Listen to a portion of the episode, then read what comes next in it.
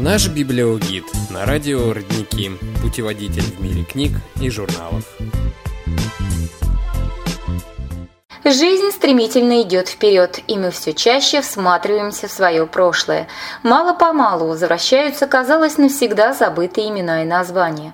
Прошлое своей страны и родного края можно изучать с помощью различных источников, археологических находок, памятников архитектуры, письменности и не только. Академик Дмитрий Сергеевич Лихачев писал «Любовь к родному краю, его истории – основа, на которой только и может происходить рост духовной культуры всего общества. Столетие города и Иваново-Вознесенской губернии – хороший повод к тому, чтобы заглянуть в прошлое своей малой родины. Изучая ее памятные даты, исторические места, мы учимся понимать настоящее.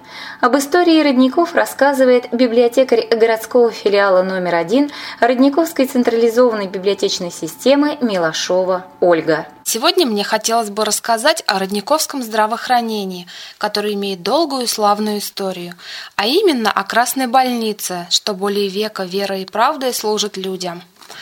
Построена она на средства фабрикантов Красильщиковых. Появилась она на месте небольшой фабричной больницы – благодаря усилиям знаменитого доктора Дмитрия Александровича Булашевича, который стал ее первым главным врачом. Он по праву принадлежал к золотой плеяде дореволюционной интеллигенции родников. До сих пор родниковцы вспоминают. Дмитрий Александрович обладал редким даром врача-диагноста, имел удивительную память, редкую работоспособность, умел расположить к себе пациента. По национальности Булашевич был белорусом, однако считал себя коренным жителем Костромской губернии. В родники он переехал, будучи студентом медицинского факультета Московского университета. Проходил практику в фабричной больнице.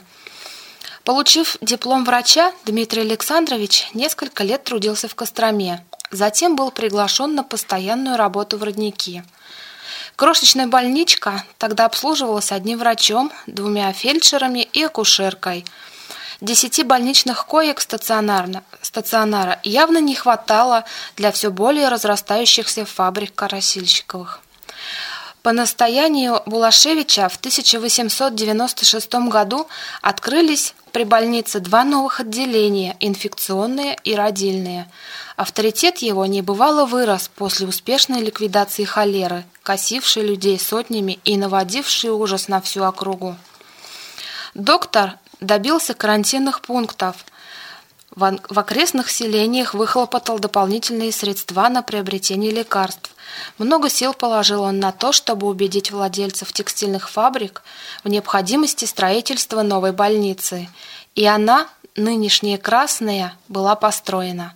Открытие ее состоялось в 1905 году. Приезжал сам Костромской губернатор. По тем временам это было одно из лучших лечебных учреждений, как говорили, второе после больницы в губернском центре. В новых условиях еще ярче раскрывались способности Дмитрия Александровича.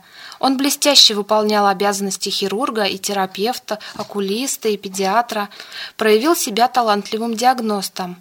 Помимо стационара на 75 коек в Красной больнице была и поликлиника, куда ежегодно обращались до 750 человек.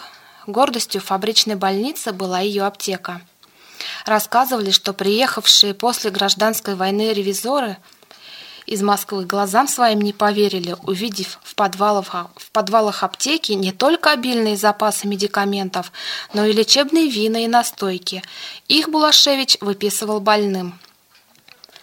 После Великой Октябрьской социалистической революции в районной больнице работало много видных деятелей медицины. Заслуженные врачи Орлов Николай Иванович и Филатова Катерина Григорьевна, фельдшера Иван Федорович Прянишников и Николай Григорьевич Вишневский – Фельдшера Клеопатра Алексеевна Воеводина, акушерка Наталья Николаевна Соловьева, заведующая аптекой Евгений Викторович Померанцев и другие. В 1924 году общественность района торжественно отметила 30-летие врачебной деятельности Булашевича. В его адрес прозвучало немало добрых слов. Дмитрий Александрович был не только признанным авторитетом отечественной медицины, но и культурным, всесторонне развитым человеком. Летом 1927 года Булашевич скоропостижно скончался. Не стало человека, оставившего добрый след в истории города, а больница продолжает работать. Вокруг нее выстроился настоящий больничный городок. Открылись терапевтическое, хирургическое, детское, гинекологическое и другие отделения, а также детская поликлиника, родильный дом. Такова история Красной больницы, ставшей памятником, который лечит своих пациентов и по сей день. Мы благодарим библиотекаря городского филиала номер один Родниковской централизованной библиотечной системы Милошову Ольгу за участие в нашей передаче. Наш библиогид на радио Родники. Путеводитель в мире книг и журналов.